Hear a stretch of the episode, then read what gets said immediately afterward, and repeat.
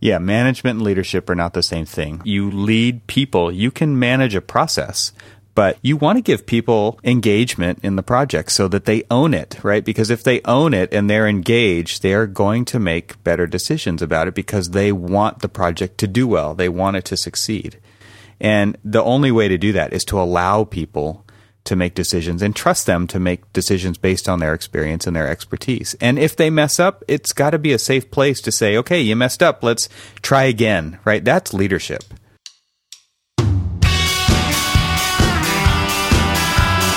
Welcome to ArchiSpeak, a fortnightly podcast about all things architecture. My name is Evan Troxel, and I'm one of your hosts along with Neil Pan and Cormac Phelan. Have you ever wondered what it's like to work in the profession of architecture? Have you ever worked with an architect? Have you ever wanted to be an architect? Maybe you're in school and don't know what you're getting yourself into, or perhaps you know exactly what it's like because you've been working in the profession for a long time and you know that the more things change, the more they stay the same. Or maybe, just maybe, you're planning on changing the world. Join us as we have a casual conversation about our passion, architecture. It's time for some ArchiSpeak.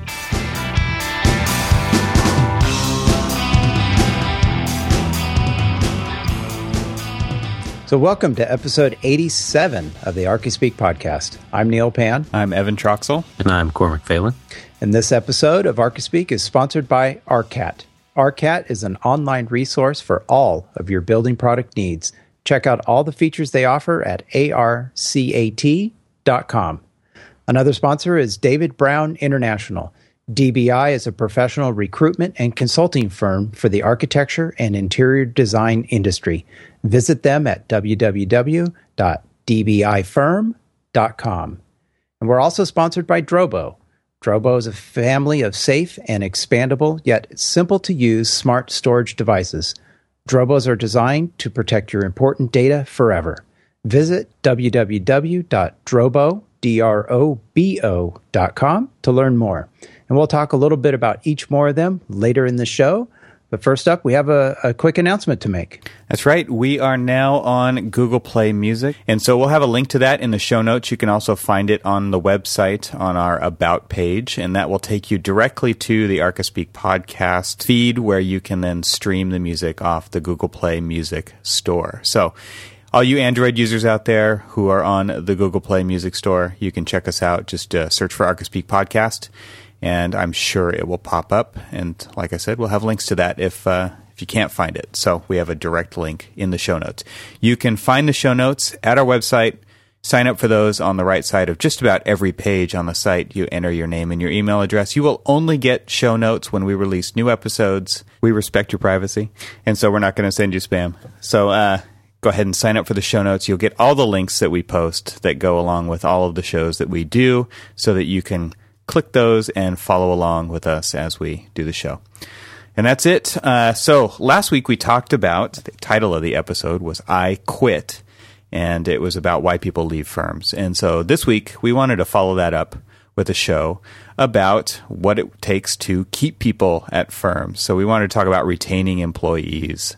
so, how do you keep employees? Well, we've got several links, and they'll all be in the show notes, as Evan just mentioned, how to get those. Um, but the first one I, I think I uh, wanted to start off with is uh, one called tech.co.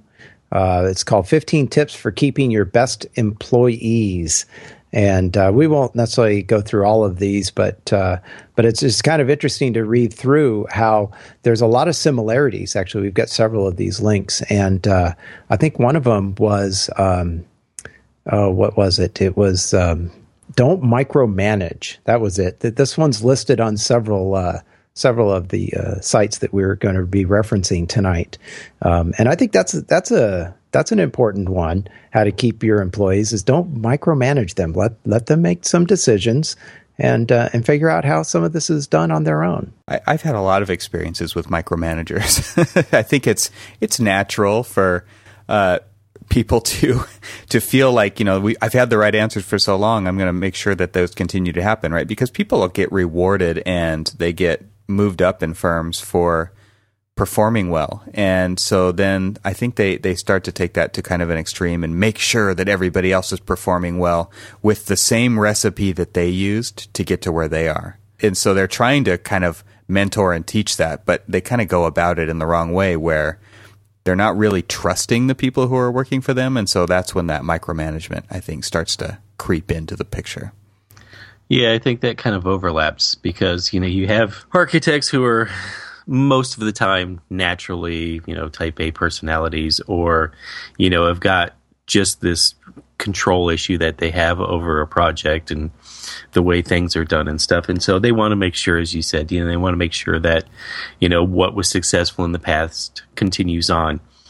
But the one thing that they never really seem to learn throughout the that whole process is how to either lead the the process or mentor the process. And how do you go from basically kind of directing a project to get done to leading that project to get done? And, and that that's kind of where I was going with it is just yeah. you know um, micromanaging and leading are two completely different things. Yeah, management and leadership are not the same thing, right? right? We you lead people, you can manage a process, but you want to give people engagement in the project so that they own it, right? Because if they yeah. own it and they're engaged, they're going to make better decisions about it because they want the project to do well. They want it to succeed. And the only way to do that is to allow people to make decisions and trust them to make decisions based on their experience and their expertise. And if they mess up, it's got to be a safe place to say, okay, you messed up. Let's try again, right? That's leadership. Yeah, because I mean, anybody any project manager, you know, who is directing a project to get, you know, from point A to point B, and they can pull out their little kit of parts of, of their their book and they've you know let me flip the page and say okay we should be here. We're not here yet. We need to get here and here's how we do it kind of thing. That's that's a way to get the project from point A to point B, but is that a way to get the people who are working on the project from point A to point B? And have them learn, have them grow with it, have them feel a sense of, you know, like responsibility. You you said it perfectly, how to, you know, keep them engaged in the project because, you know, a lot of times especially with newer uh, people who are just fresh out of school, if they're thrown right into the fire and you're not guiding them through why you're doing some of the things you're doing and you know and kind of guide them and say yeah i know that this is kind of a tough you know period. You know you're you're adjusting to you know new life in the in the firm your new life or in the profession. And, and you you know don't really understand a lot of what's going on but um, here's why we do what we do you know? So if you're not mentoring them through a lot of times that's when you lose them and that's when you lose them at the firm well, that sink or swim kind of mentality is is it it's really damaging, right? Because if people aren't getting that mentorship, they're going to look elsewhere to get it. Oh yeah, and I've I've never understood the sink or swim philosophy because here you are, just like oh, we're just going to throw them in the deep end, see if they can float but this is your project too. This is you throwing them in and waiting for them to succeed when they don't really have the tools to succeed. You're actually you're not just damaging them. You're damaging yourself. Yeah, there's definitely that I, with when it goes along with micromanagers because I think that they have they definitely have trust issues with they a lot of times they think, well, I can do it better myself. So they they start to take away responsibilities from people because they don't trust the employees to do that. Uh, right. And and it's like for for me to win, you have to lose, kind of a thing, right? That's the whole sink or swim mentality, and yeah. and that is detrimental to the firm, right? And so if you yes. have a person who is I, I'm going to use the the podcasting air quotes here, the the the leader who has is a high performer, but they have very low trust. That is a toxic leader right oh, yeah. there. Yeah, yeah. And yes. toxic leaders kill firms and they kill where that firm where that firm's potential lies. And so it it really I, I, like to look at all of these kinds of situations from a parental standpoint. You know, having kids really does change your outlook on how to handle these kinds of things. And I feel like w- when I look at my kids, like I don't want them to make the same mistakes that I did, so I'm going to help guide them, but I also want to let them make mistakes so that they know right. what not to do. And so it's a safe envir- environment for them to do that. They're not going to get reprimanded every time that they mess up. Like that's just part of life. That's part of architecture is messing up and learning how to deal with those mistakes. if we never learn how to deal with those mistakes, that is when you're just going to end up either losing the client, losing the project, or something because you, you're creating a place where it's that toxic place where people can't exist. They're just going to leave the company if they if they realize that that's the situation that they're in. You know, part of this uh, that toxic sort of environment. I think it, one of the other items on on one of the list was stating goals clearly. Um, one of the uh, struggles sometimes uh, that I've I've encountered myself is is that when given a task, right, um, there's no direct kind of communication like there's an expectation of what the goal is even if it's just hey i need you to input this plan or something and it's like okay yeah i'll go do that but then there's no like maybe that should take you a day or maybe that's two days of work yeah. right uh, because you may go off and you've you know you may get distracted on something else somebody asks you to you know and suddenly two days go by and then that that person comes back and it's like well why aren't you done yet uh, well, you didn't tell me it needed to be done. Right. And so, you know, or, and now there's this feeling of, well, gee, I, am not good at what I do, or uh, there's, there's, uh, there's some trust. I can loss. never please you, kind of. I can't please you, yeah. Right. And so, because you never set the goal to begin with, so by well, by expectations, clear expectations are huge, and, yes. and I, anybody who who has a significant other knows exactly what this is. Like when I, my wife, I took me a while to learn this, but when she wants something, when she asks me for something, like, "Can you please get out the toaster?" It it's like because this came up this morning, right? It, it actually means right this second. but she doesn't state the expectation. Like, I would like to toast her out. And then if you don't move within three seconds, it's like, I'll just do it myself, kind of a thing. And this comes up all the time in the office, it comes up at home. And, and so, like you're saying, Neil, if, if there is a goal, but there is not the expectation of when or what the timeline is that's associated with the goal, then not having that clarity leads to potential points of failure. Right, right. And if you're the employee, then it's up to us to ask. Say eh, if the task is given, say, okay, when do you need this? When when do you expect to, to have this back or or what's the deadline on this? So part of this is also to engage yourself uh, in there, and that that'll help. Uh, and, and then hopefully the employees listening, and they're like, "Oh, okay, I didn't, I failed to do this this time." Well, so if you want to maintain your employees, think about that and and and, and offer that, but state those goals clearly. All right, so coming at it from a slightly different view as a project manager who basically has to kind of create a series of milestones throughout the course of a project, um, depending on what, um, when your deliverables are due, um, when, you know, and, and, then obviously it's a kind of a readjustment depending on like say for instance and I'll, I'll, give you a real time example of the project that i'm working on and every time we turn around the um, the clients are asking us for additional you know graphics or information because they're trying to deal with the um, the local community who is you know interested in the project and they they need to see you know images or information on it. And you really can't kind of um, create uh, you know hard deadlines and things for that. Or you've got you know different funding sources that you have to go to and you've got to give you know tailored uh, presentations and things like that. So you you know so you have like kind of these shifting um, bits of uh, kind of like milestones or deliverables. But then you have your overall deadlines that are set in stone that you know this is what's this is when you have to get it done and then you know then I'll I'll go in and then I'll kind of like overlay a series of internal deadlines that I know we need to meet so that we can stay on track and stay on path. So when you know I spend all this time doing you know basically subdividing the project out in time, you know, in relationship to time. When I'm assigning tasks, I'm also assigning expectations of, okay, I'm telling you, Neil, that you need to work on all of the floor plans. And it's not just, you know, the floor plans, but it's, you know, enlarged plans and, you know, plan details, blah, blah, blah, whatever. No way, and, man. I quit. I'm out of here.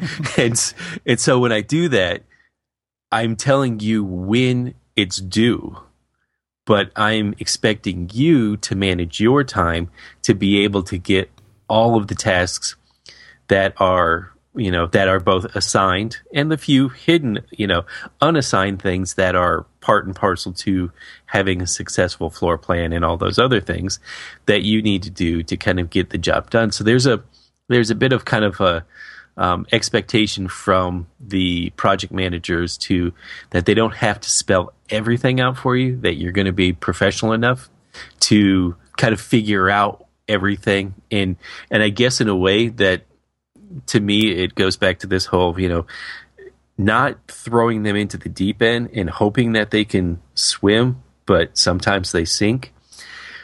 It's throwing them into the deep end, seeing what they can do, but being there to kind of help guide them to swimming. You're right there. You're right there, ready to throw the floaty. exactly. exactly. You know, and and sometimes I've failed miserably at doing that. And, and, it's a learning process for me, especially being a successful project manager. Um, it's it's been you know there there's been times where you know I've either misread somebody's you know eagerness to learn with their willingness to work.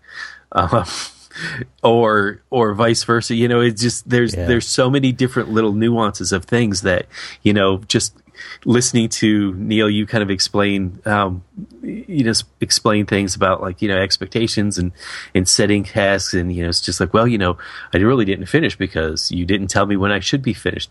Sometimes I'm looking at that as, uh, you know, that's not the right answer. The right answer is is I gave you the task and you should just do it and get it done as quickly as you can. I think that there's there's definitely a normal kind of you're you're on a project that Uh, for me, the, the way that I kind of, I guess, align my my viewpoint with what Neil was saying was, yeah, there's like this normal project that I'm working on day to day, and maybe there's a weekly meeting, and you're doing all the tasks that have to be done that week. But then, like, out of left field comes this PIC with a little pet project and oh, yeah. they want to do this thing and they're like, "Hey, can you do this for me?" And you're like, "Yeah, sure, of course I can do that for you."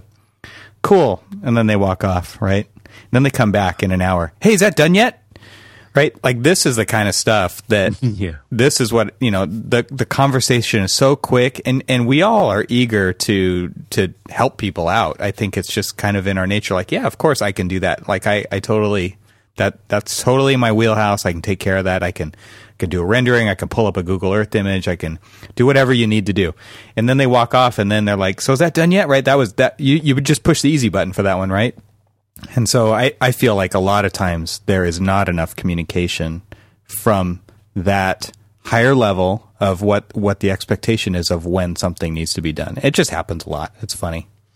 All right, so I, I guess I kind of grabbed a hold of one little point yes, that you, you, know someone said, but you know that's that's kind of what it is. It's how but it works. Yeah, it's how it works. But before you know to kind of get back on track, what we were talking about and there was a um, there's a, a, another article that Archinect put out, um, basically dealing with these uh, very topics that we're talking about, and uh, what I thought was really good in how we're in to the point. It's you know don't um, great. I'm, I'm apparently not uh, able to read right now. Don't in, infant in, infantilize. Infantilize. Infantilize. Wow. Uh, I know that's not going to get cut out. You're just going to like leave it in there. And be like, sink know, or swim, baby. Let's see what you swim. can do. but it, it really is that whole kind of you know you you were talking about the parental role of trying to you know let these people kind of feel it out for themselves, be there for them, but kind of you know because right now we treat everybody like you know or not we but the profession has spent so much time basically treating us like little kids that you know let me you know like go back to the micromanage. Let me spoon feed you everything that i want you to do.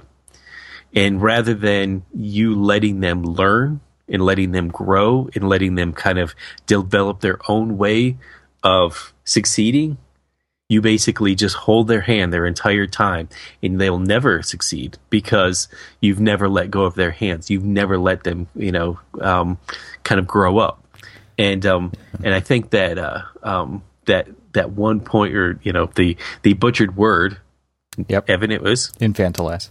infantilize, um, is it was I it just kind of struck me as I was like, yeah, you're right. You know what? I've I've worked with people that you know I've worked with EICs and things like that that really do kind of treat people like little kids that don't know what the hell they're doing Yeah. and never give themselves never give those people an opportunity. Yep. And then a lot of times they'll they'll sit around and say, I really like Evan, but he just he shows no initiative to to grow. And you you sit there and you're like, well, of course he doesn't show any initiative to grow because you won't let him. You Right. won't let go of his hand and let him grow. Well, there's that's that's pretty much get back to kind of where we started with micromanaging. If you don't trust people to do their job and you don't allow them to own their piece of the project and what they're really good at, they're just going to be like throw their hands up. Fine, you do it. Right. Right. Right. You obviously don't need me. If I'm just going to be your graphic secretary, like anybody can do that job. Ex- Exactly. You know what? I'm salary. You only pay me from nine to five. So uh, if, if you're not going to let me engage in this project and mentor me, and you're just going to micromanage me, I'll be here from nine to five. When it when it hits five, I'm out of here, and uh, I'll see you. And just to bring it back to that your your point about the parental role again, I think this goes much deeper into the office, and this is why I'm a, a fan of open offices as far as like the layout and the work environment, because like studio, like when we were in school. You got to look across the aisle and you got to see the fourth and fifth year students when you were a first, second, or third year student. And you got to see the projects they were working on. You got to see how they did it. You got to see how they talked about projects. You got to see them present and defend their project Right. and you learn by listening. And the same thing in our firms. If you're in an open office, you get to hear the conversations on the phone and you get to learn how to take care of issues that you're not going to have to deal with for a while. It's the same thing with me as a parent. If if if I want my kids to learn about money, I'm going to talk about finances and we're going to talk about our family finances out loud. It's not like I'm going to keep all this information secret because if you do that, right, we all know what happens. Nobody learns how to run the business. right. Right. Right. And so, again, giving people just the ability to learn about how to run an architectural business is a great way to retain talent, right? Because they are learning how you do it and they're going to learn like what works, what doesn't. We're going to learn together. We're all in this together and we're going to learn how to take this firm on into the future. And I feel like a reason why people leave offices is because they don't have any ownership in the company. It's not even just the projects, it's like how we do things here. Right. Right? And if that's all behind closed doors and it's all a big secret, it's, it's a really good reason for people to leave because they just don't feel like they're in the firm. They're not owning that part of the firm. So Neil, real quick, uh, how do you get those tools to um, help you grow and learn and develop? Well, I can tell you about some of the tools that you use to do your job. How's how's that? Is that good? That's good. All right, let's talk about ARCAT. ARCAT's one of our sponsors, so we're all pretty busy and sometimes feel like we could use another hand to help out, right? Don't we? Always. Always. I need another hand. That would be good. Well, would you like someone to help you out drawing CAD details? Maybe create BIM objects for you? Maybe write even specifications? How about if this quote unquote assistant would do all this work for you free? ARCAT is your answer, and ARCAT has already done all of this work for you. Search the ARCAT libraries for CAD, BIM, specs, catalogs, videos, and more. All of this content created for you, free of charge, and no registration required. Stop registering on sites for content. Just come to ARCAT and find what you need. ARCAT has created a website devoted to you, the building professional, to find building product information fast and hassle free. Check out ARCAT today at arcat.com. That's A R C A T.com. And thanks for ARCAT for sponsoring this episode of ArchiSpeak. I took your advice, Neil. I used ARCAT today. Yes. and you found what you were looking Had for. Had to find right? some site furnishings and uh, spec section 12, man. That's where it is. Check it out. Site furnishings. I had to find some picnic tables for the elementary school I'm working on. That's awesome. So there they were. They were right there. Faster Tabs. than uh, Google, right? Faster than Google. It was cool. Yeah. Well, the, what I like about this is that once you do find that, there's all the supporting material that will go with that. You yeah. know, who makes it, uh, you just do a random Google search, you may find that image or that model piece that you need, but rarely is like all the specs and everything else. It's all interconnected with ARCAT. So I just I like that feature and, and what they do there is, is very helpful for, for all the building professionals. There you have it. Yeah, we, re- we really appreciate them uh, sponsoring. And everybody go check out arcat.com.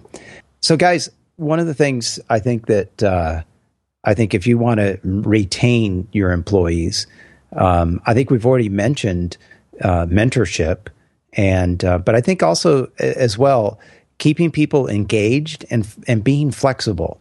So flexibility could mean you know work hours, um, or if if everybody's cramming for you know several days in a row, then you know maybe that Friday people take off, right? If you've got your 40 in or, or whatever and you've met your deadline. So, you know, I think some firms do this, but I think it's it's being flexible and and then keeping your employees engaged and so that they're not feeling bored, right? Well, I think that might be a little. I, I agree that there's similarities in what you're saying, but I think flexibility and engagement as much as they go together, I think that might be two completely separate topics. they are listed in, in, separately. I'm kind of I kind of well, set uh, them together, but well, both no, no, no. What I mean go. is is there's because I think flexibility, especially in office environment and stuff, is going. It's going to be a huge factor in the future of retaining your employees because gone are the days, and and I think we're slowly seeing it in larger, more established firms.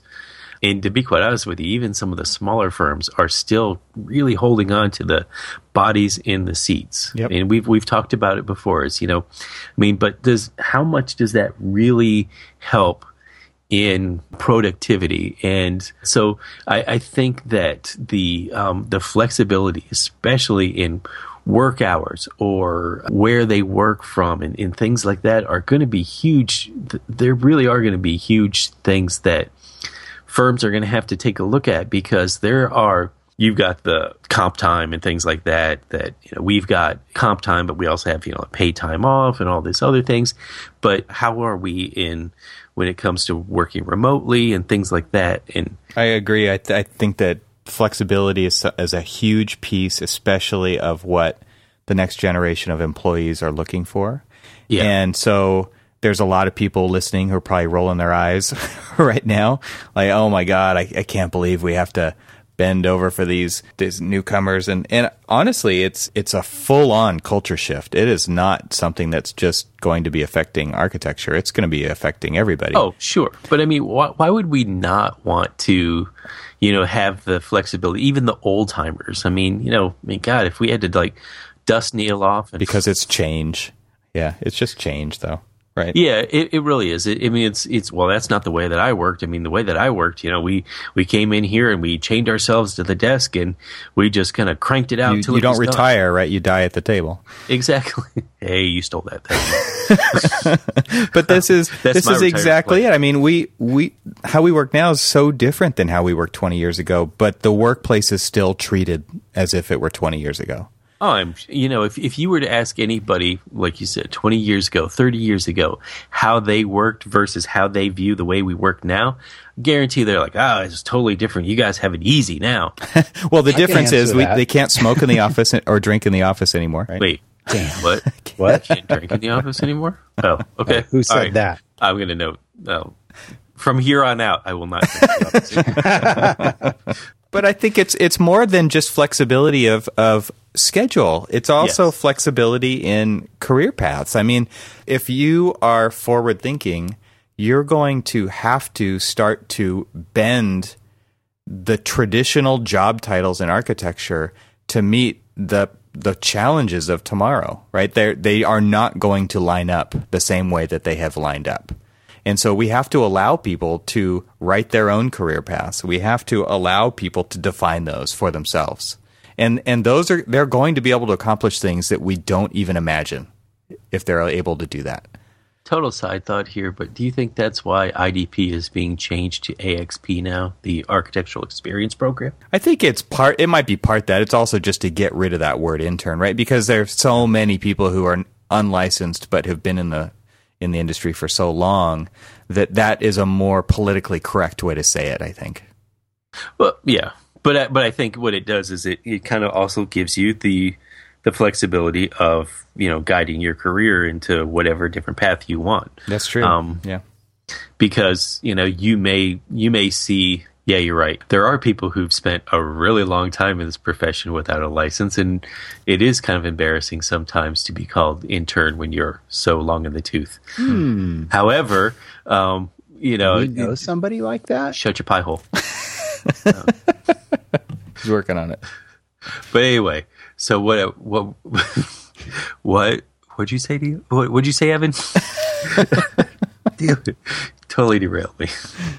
Um, I think in turn, you know, let's let's let's um, move off of flexibility and get, get into the engagement because you know that you know when you you talked about both of them and you almost put them you know together, Neil. I think in a way talking about them separately, even though they can be part and parcel of the same thing. I think talking about engagement, you know, talking about the career paths, you know, letting them kind of learn where they where they feel like they fit the best helps them you know really kind of grow towards something that may like fit a need so say for instance you um, you graduate and and you feel more aligned with sustainability and there's a a need in your firm for people who are sustainability experts who become your um, your lead gurus or you know the the people who kind of help guide um, projects through sustainability. Well, a lot of times project managers can't do everything, so they need you know spec writers. They lead, think they can you know, though, don't they? Yeah, sometimes they think they can, and, and, and it gets them in trouble. But that's a different topic altogether. Yeah. Um, we need to we need to have one called the success and failures of uh, project management. Uh, but um, but so you know you've you've got all of these areas that people can specialize in that probably in some cases will make them far more happier. It's just like you know, um, I'm not really strong at this pro this part of the process or that part of the process, but I really like this, and you know to kind of help them you know, develop into that one. Maybe the architectural experience program, you know, kind of helps them learn to say, you know what, I'm going to shine in, you know, CA and maybe this is where my firm really needs me. And, you know, if not, maybe I can create that for them to, you know, one, help them streamline the CA process, you know, save more money because obviously we never really have enough money when it comes down to CA because we've already spent it on other things. Um, you know, so how do we beca- how do we make CA more profitable and things like that? This is just kind of you know. It, well, so so how do we how do we check in on what people want to do? We've got to talk to them. Well, yeah, know, exactly. more than just the annual once a year review. So, how's it going? uh, right? I mean, that's just not going to cut it. Everybody knows right? that the that the yearly review's coming, and everybody gets really tense, and everybody oh, yeah. starts making mistakes because everybody's worried about what's going to happen. Because I mean, we all know what this industry is like when times are tough or when people aren't performing well, right? We see the firms just lay off boatloads of people. I mean, so so you're right. You have to talk to people. You have to know what's making them unhappy. But at the same time, you also have to stand up and protect your people. And you can find other ways to cut 10% if your team isn't performing instead of getting rid of a person. You can coach them and help make them better. I mean, it is about people development. I mean, it's not, if you want people to be engaged, like pour into them, right? So that they feel like they are growing within the, the profession of architecture. So, right. how, how, many of you guys have had an exit interview? Oh, if I've you've had, left a job, right? You've you oh, might oh, yeah. have had one, right? Our listeners have probably had them. How many have had stay interviews? Yeah, I've heard of these. Yeah, so you you know keeping people in it not maybe not engaged or engaging in what they're interested in beyond just the annual review. Have have the stay interview um, periodically. You know the formal in, uh, have a formal interview with the employee to find out what's making them uh, what's making them stay, right? I mean, just find out why they haven't left. Is it the pay, you know, or is is it something they enjoy, or you know, and get that dialogue going and engage with your employees. I've worked for some place that should have had stay interviews, but ended up having a lot of exit interviews. um, you know, these were people who are really contributing to the success of the firm, yet weren't undervalued. And so basically, it, it ended up that, you know, rather than them staying there, they looked for that, you know, back to the I quit episode.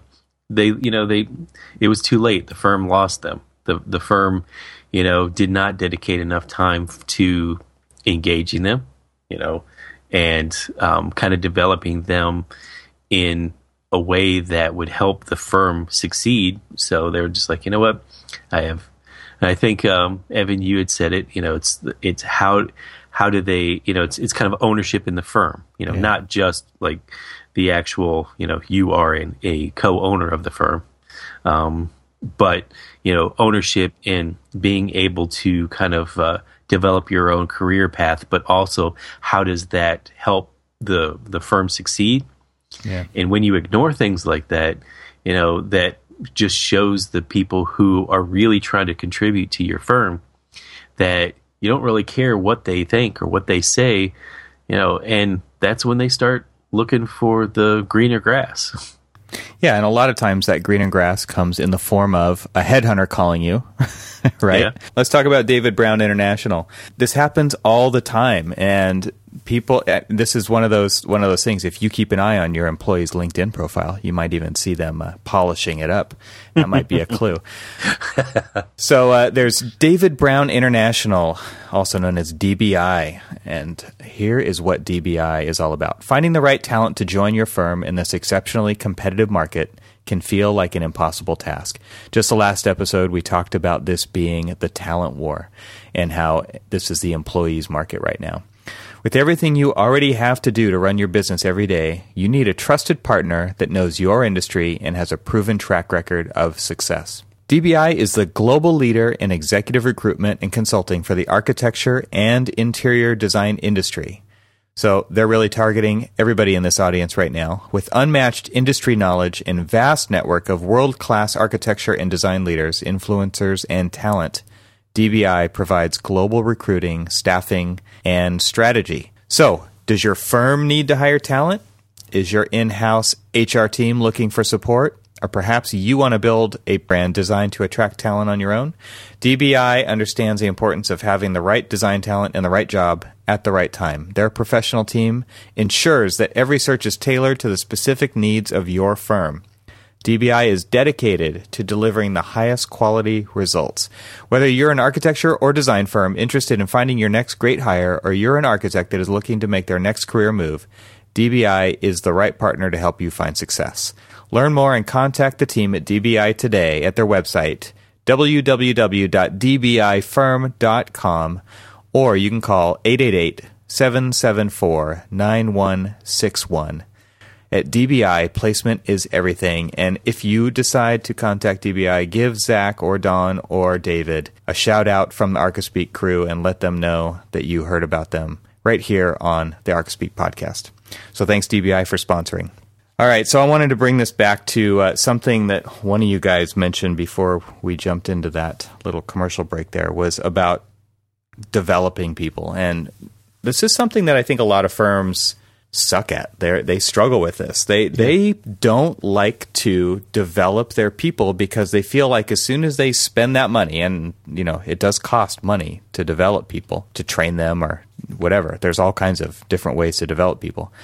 Um, they feel like they're just going to take those skills and go somewhere else. I tend to look at it a different way, though. I feel like, again, this is a retention issue. And if you develop your people, they're going to be more likely to stay and use that information uh, for your own strategies because if people are growing professionally, they are going to feel like they're taken care of. So if they're getting training, whether it's in software or if it's in the profession or if it's some type of professional development, you're not only investing in them. I mean, it is this, it says a lot when you invest in your staff. I mean, the, the humans in your business, the HR, right? They are the most valuable part of your business.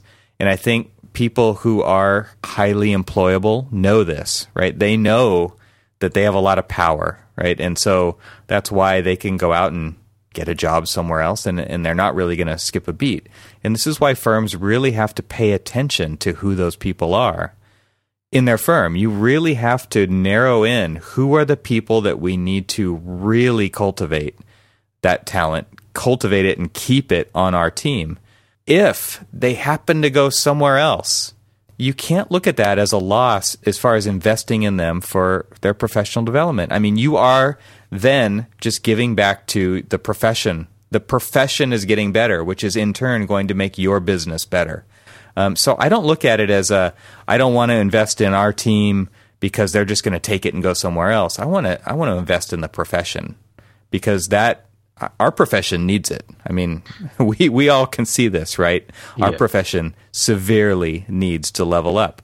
And and you can you can tell just the way that public perception and comparisons to other professionals out there um, as far as, you know, just stature in the in our society. This is something that we really need to work on. And I feel like we're kind of shooting ourselves in the foot by not helping team members on in our own companies uh, get professional development. You know the the thing about that is is that it goes back to what you said earlier about trust. I mean, if a firm isn't willing to invest the time to develop someone because they're worried about them taking that knowledge base and moving on to somewhere else, then they don't really necessarily trust their employees. Yeah. That's a bigger problem than just, you know, that employee wanting to, you know, up and move that it's it's a studio culture that is already broken and is either going to be really hard to fix or not going to be fixed at all if you can't trust your employees to basically stick around after they've been trained to kind of do it your way. Um, because you know, I mean, here's where we go back to that you know that engagement of of trying to figure out you know you know how are we doing? You know a lot of times we have this um, we're going to have this yearly we're going to review you well why not have this and and we have it actually at, at our firm we have a quarterly review well, the quarterly review isn't just to say, you know, well, Neil, you know, you've been doing a great job. Um, you know, we're we're glad Thank that you've you, joined us. Appreciate you know. that. Um, but in turn, we want to hear what Neil thinks about us. You know, how are we doing? Are we doing a good job? I mean, you know, are, do you want do the ArchiSpeak like, recorded version or the After Dark version? do you know? Could we get you another monitor? Should we maybe not make you work on Windows? Keep um, going, sounding better all the time. but I mean, this is an opportunity. You know, if we if we've talked about engagement, this is an opportunity for firms to not only, you know, talk about the performance of the employee, but the employee to talk about the performance of the um, of the firm, and also not only just you know pay lip service and say, okay, you know, tell me what you you know what you want or what you like or what you dislike, and then we just basically um, write it down and then toss it in the bin. No, this is an opportunity for them to really kind of shape the culture of the firm to make people actually want to stay there, to take the information that they're learning from these people and employ it into, you know, the firm. Let these people actually help guide the, you know, the future of the firm. They say, you know, hey, I think we should do a couple of uh, firm-wide outings or something. If they're the ones who are suggesting it, let them help organize it. Let them help become uh, you know, a champion of, of that particular thing so that they're like, okay, these people are listening to me. They're letting me, you know, kind of run with this.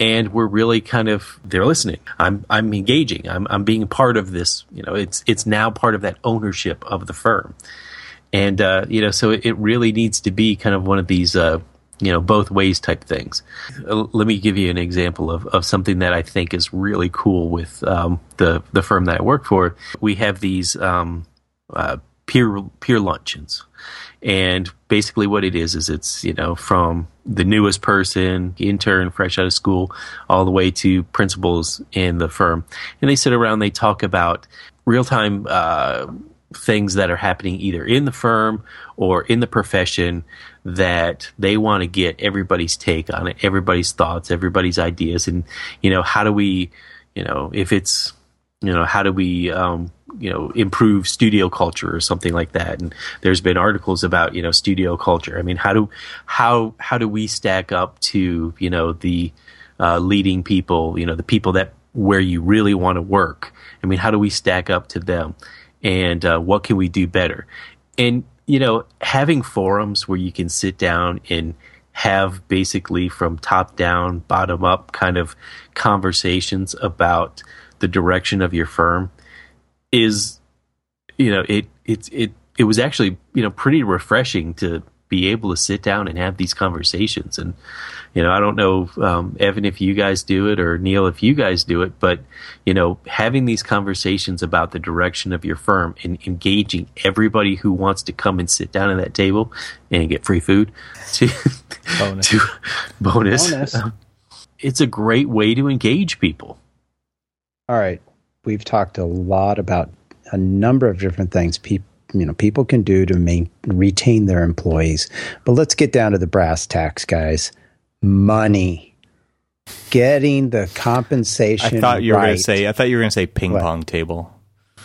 Oh, we actually have one of those at the firm I work for now. Uh, no, I'm talking money. Getting the compensation right, the best that you can all the time. Yeah, this this goes back to I, I, mentioned it in the last episode, but what they have in that Netflix slide deck that we listened to last time, I guess we can link to it again.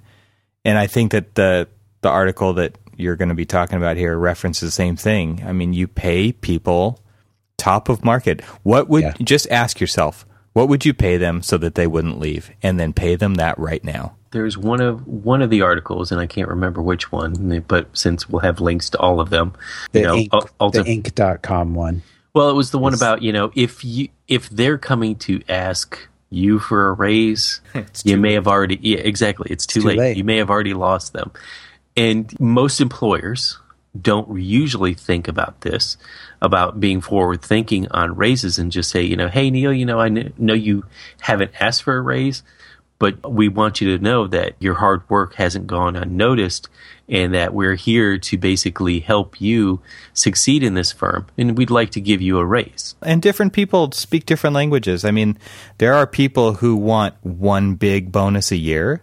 There are right. people who would way rather get 25 bucks a week in a Target gift card. And and there are other people who would rather have time off and there are re- other people who would rather have a flexible work schedule. And it's I think I think kind of the gist of all this is figure out what everybody needs. Right. And then do what it takes right now to do that. Don't wait. And that goes back to don't just save your uh, conversation about your firm and your employees to one time a year. Right. You know, talk to them all the time. And, you know, quarterly is great.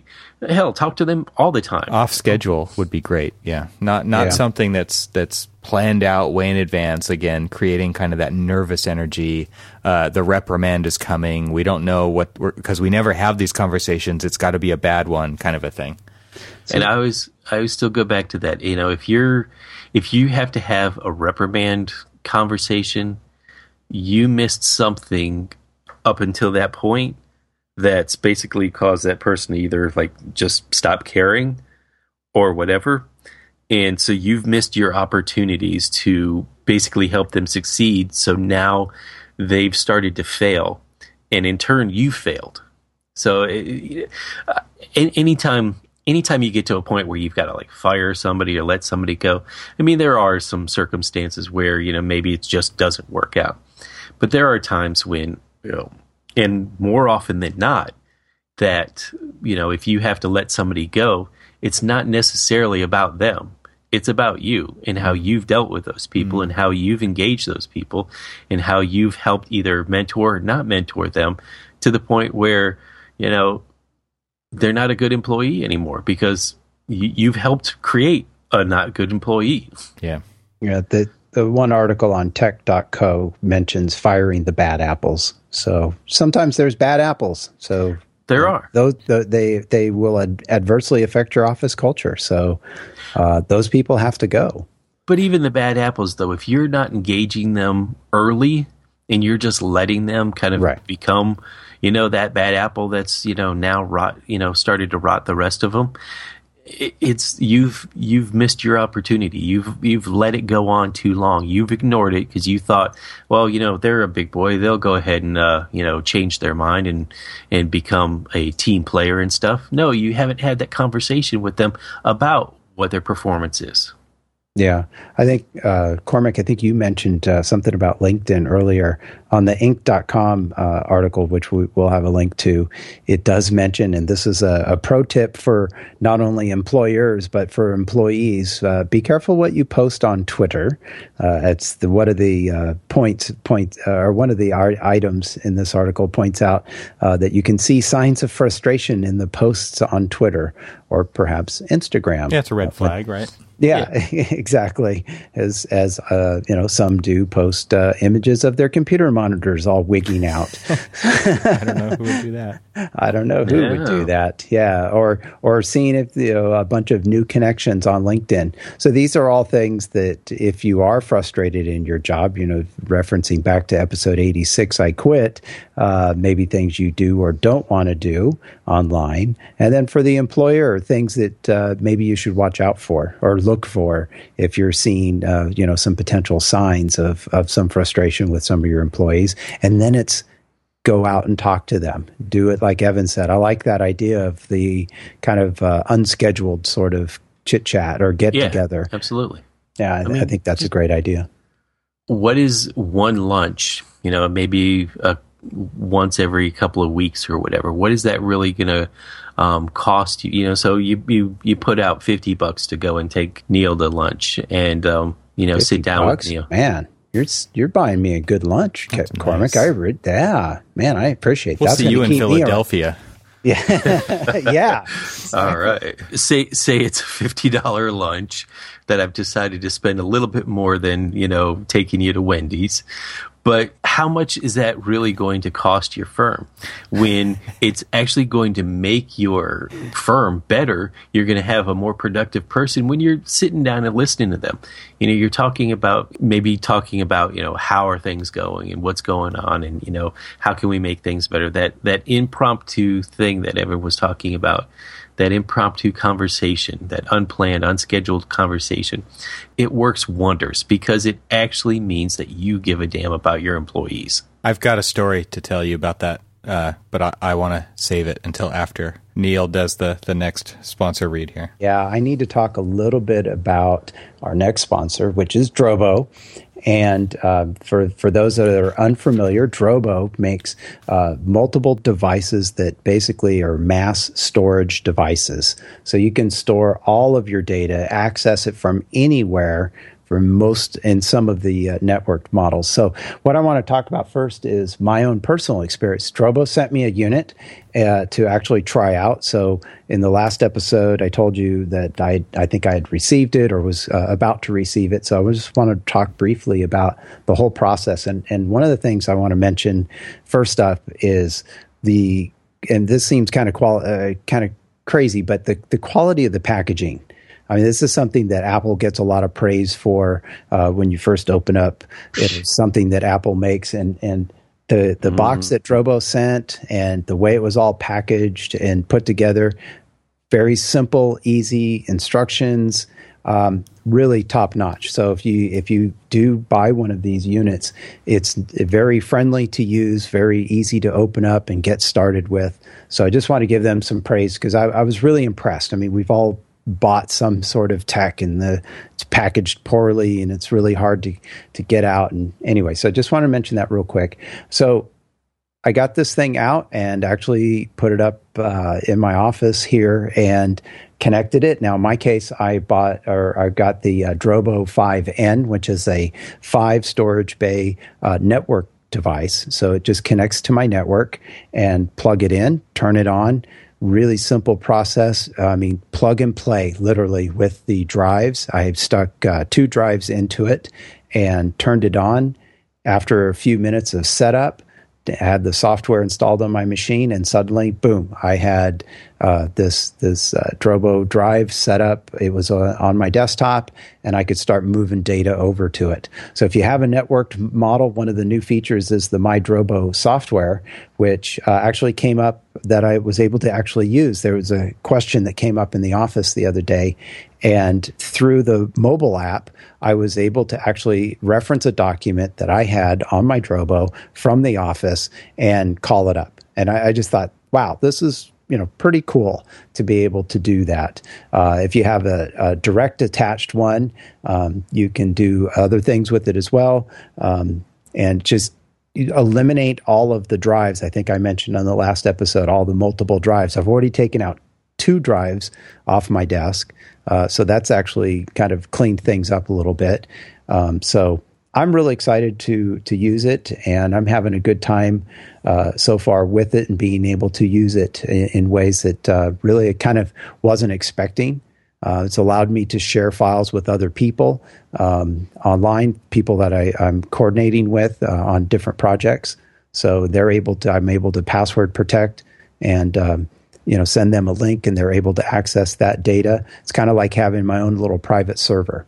So uh, really cool. So I just wanted to kind of walk you through that setup process, and I think uh, next episode I'll talk a little bit more about how exactly I'm using it. But I just want to throw that out there. That uh, really appreciate Drobo for sponsoring this episode, and if you would like to save some money and getting your own Drobo, Listeners can save $100 off their purchase of a Drobo Mini, Drobo 5D, or 5N, or any of the 8 or 12 drive systems at www.drobostore.com by using the discount code, our special discount code of ARCH100. That's A R C H 100. And that's only for ArchiSpeak podcast listeners. So get out there, save $100 on your purchase of any of those Drobos I mentioned, and uh, make sure you let them know that you heard about them on ArchiSpeak So, Evan, what did you have uh, up? All right. So, I had pulled one of the rare all nighters that architects have to pull, and uh, it was for a competition, like a design build competition. And it wasn't just like one all nighter. It was like two or three all nighters in a row. It was just crazy. It was last minute, p- pulled in to, to design this convention center remodel. Just worked and worked and worked and worked. And it was all over and got it all turned in and, you know, finally got to take a shower and go, go home and sleep a little bit came back to the office uh, next day, or maybe it was a day after that. I don't remember how long I slept after that. And the person in charge of the project hands me a uh, $25 Target gift card. I mean, I worked, I had worked my 40 hours for the week in like the first day and a half, right? And then I had continued to work all week and then I had worked all the way through the weekend and I got, you know, there was other people there with me. It wasn't like I was there alone, but they were hourly and they all got paid time and a half or double time or whatever it ended up being, right? And, and I was salary. So I got zero, except I got this $25 gift card. And, and I point this out because like you couldn't be more disconnected from what would have been a really, you just had this huge opportunity right there. Like, why don't you, when a, a situation like that comes up, just say, hey, let's go out and do exactly what Cormac just laid out Let's go to the bar. Let's get a drink together and let's talk. Let's see where you're at. Let's see what you're doing. What are you interested in? Instead, here's a $25 gift card to Target that you can go stock up on toilet paper. I don't know. Like, what are you going to do with that? I just think it was such a huge lost opportunity. There is a right way to approach those things and, and reward people or just let them know you're thinking about them in like a real human way. Right. Or there is the wrong way to do it. And that is to like dig through your drawer and find something that, oh, I, I don't need this. You can take this. Here's a, here's a, here's a little token. And while I get it, like it was totally well meaning, but it was just the complete wrong approach. And it, it just isn't, I, that to me, it makes a huge difference in how people feel valued. I couldn't say it any better. I mean, I mean, we, we've said it a couple times throughout all of this, and I think um, engagement is huge. Engagement, you know, just understanding where and where and what your employees are doing and how they're feeling and what's going on in their lives. And, you know, I mean, if you don't want to get, you know, too personal with your employees and things like that, because there's a lot of people who really don't. I mean, at least understanding where they're coming from and what, you know, challenges they're facing and, and things like that kind of help.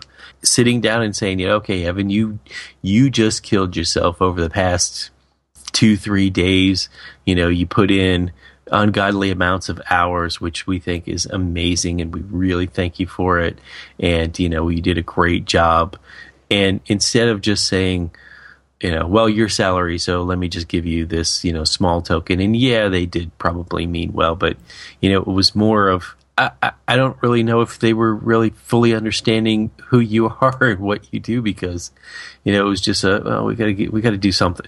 Yeah, and and that's never going to give get back you you can't give back what was already t- you know given right. up by the employee, right? There's no way right. you can't give back three or four days of dinners with your family, but you've got to do something. You've got to do something that makes like a drop in the ocean. Like you've got to do something that actually has some meaning. Maybe a, a, Starbucks card next time. yeah. Just so you can stay awake and work harder. Yes. yes. click faster. Click click faster. Yeah. You know, one of the other uh, items on the Archinect article is about uh, withholding information, and and I think that's important too. Uh, being a little more upfront with some of the uh, political and economic uh, issues or, or uh, realities that are facing the firm.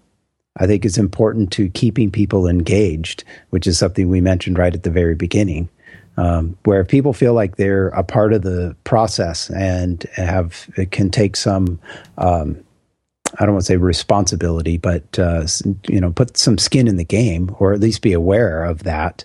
That uh, people are going to care more and want to want to stay there. Where if you're completely in the dark, you don't know what's going on. All you hear is either, "Hey, we made some money," or you know, "We're really tight, so you know, um, don't click too hard and break that mouse, right? Or something. We can't afford to replace it. I don't know. What do you guys think about that? Well, yeah, and this is it. Just reference what I was saying earlier about allowing people to know what's going on. I mean, there's a reason people watch reality shows, right? They want to see behind the scenes.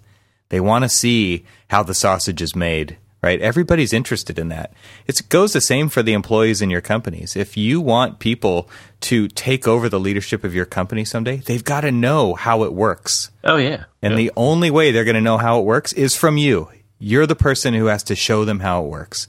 And so while you might not want to spill all of the guts out on the floor right in the beginning, you definitely need to have a plan about how you're going to reveal this stuff over time and actually let that information out so that they know, right? Otherwise, it's just they're they are going to just not know what to do, and then the business is either doomed. It's doomed either way. Isn't that the key to mentorship? Yeah. You know, it's and you don't have to throw it all out. You you said it best. You don't have to throw it all out there now. You know, it's just take them through the steps. You know, let them learn, let them kind of experience it a bit, and then maybe you know, release the next run of, of, information and stuff. You know, not like be strategic about it. I think is yeah. be be intentional, be strategic. You know, there's so many different facets of running a business and stuff. I mean, you can't just immediately start running a business without all of the base knowledge of everything else that you need to do. You know, because you really do need to be a good architect or at least a well versed architect.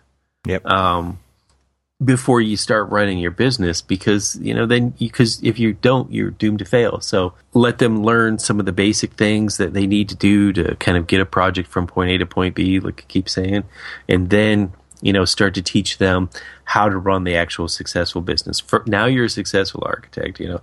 Let me run, let me show you how to run a successful business. And you know it it's we've said it so many different times. I mean, you're looking for your successor. You know, you're looking for the person to take your job so that you can move up the ladder and then keep moving up to the point where you can retire, successfully retire, and then feel very confident and comfortable that you're passing it off to the right people so that they can continue the legacy of what you've helped build because you've helped create the knowledge base that they have and that they feel confident about it and they can continue to go on. And it, you know, this cyclical, you know, um, thought about how to develop somebody is a is a great way to approach your mentoring ship. You know, let go. Yeah. Trust. Again, I take it back to parenthood. I mean, I it's it's not like I'm going to not develop my kids to be better parents than I could be.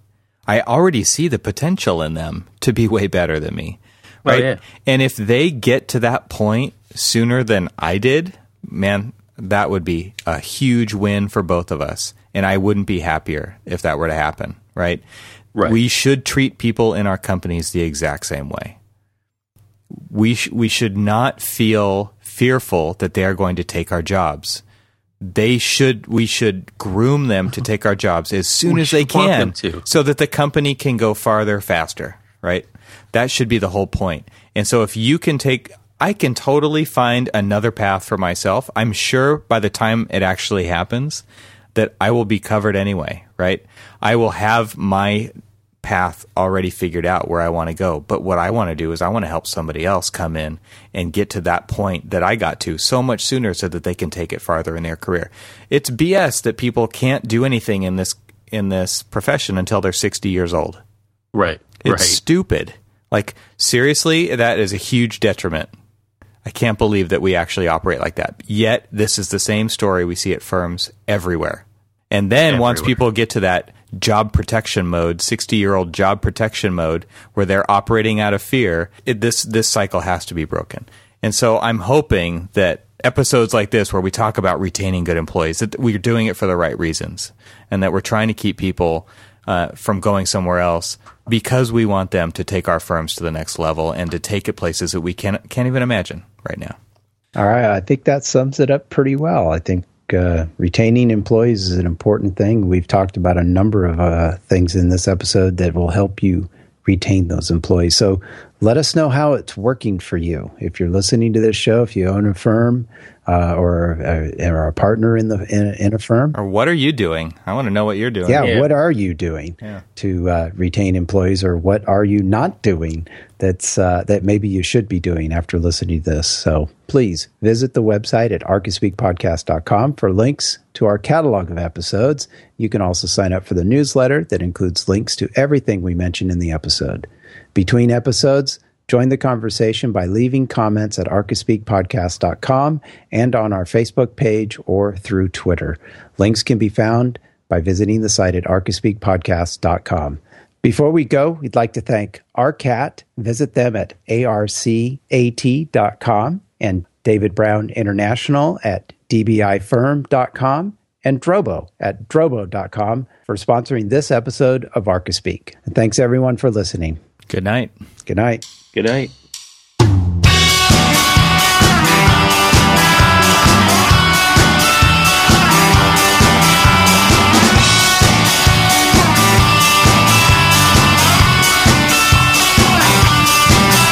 It's a slow grow, but you have to walk it. You can start now, or you can hang your head in despair. The only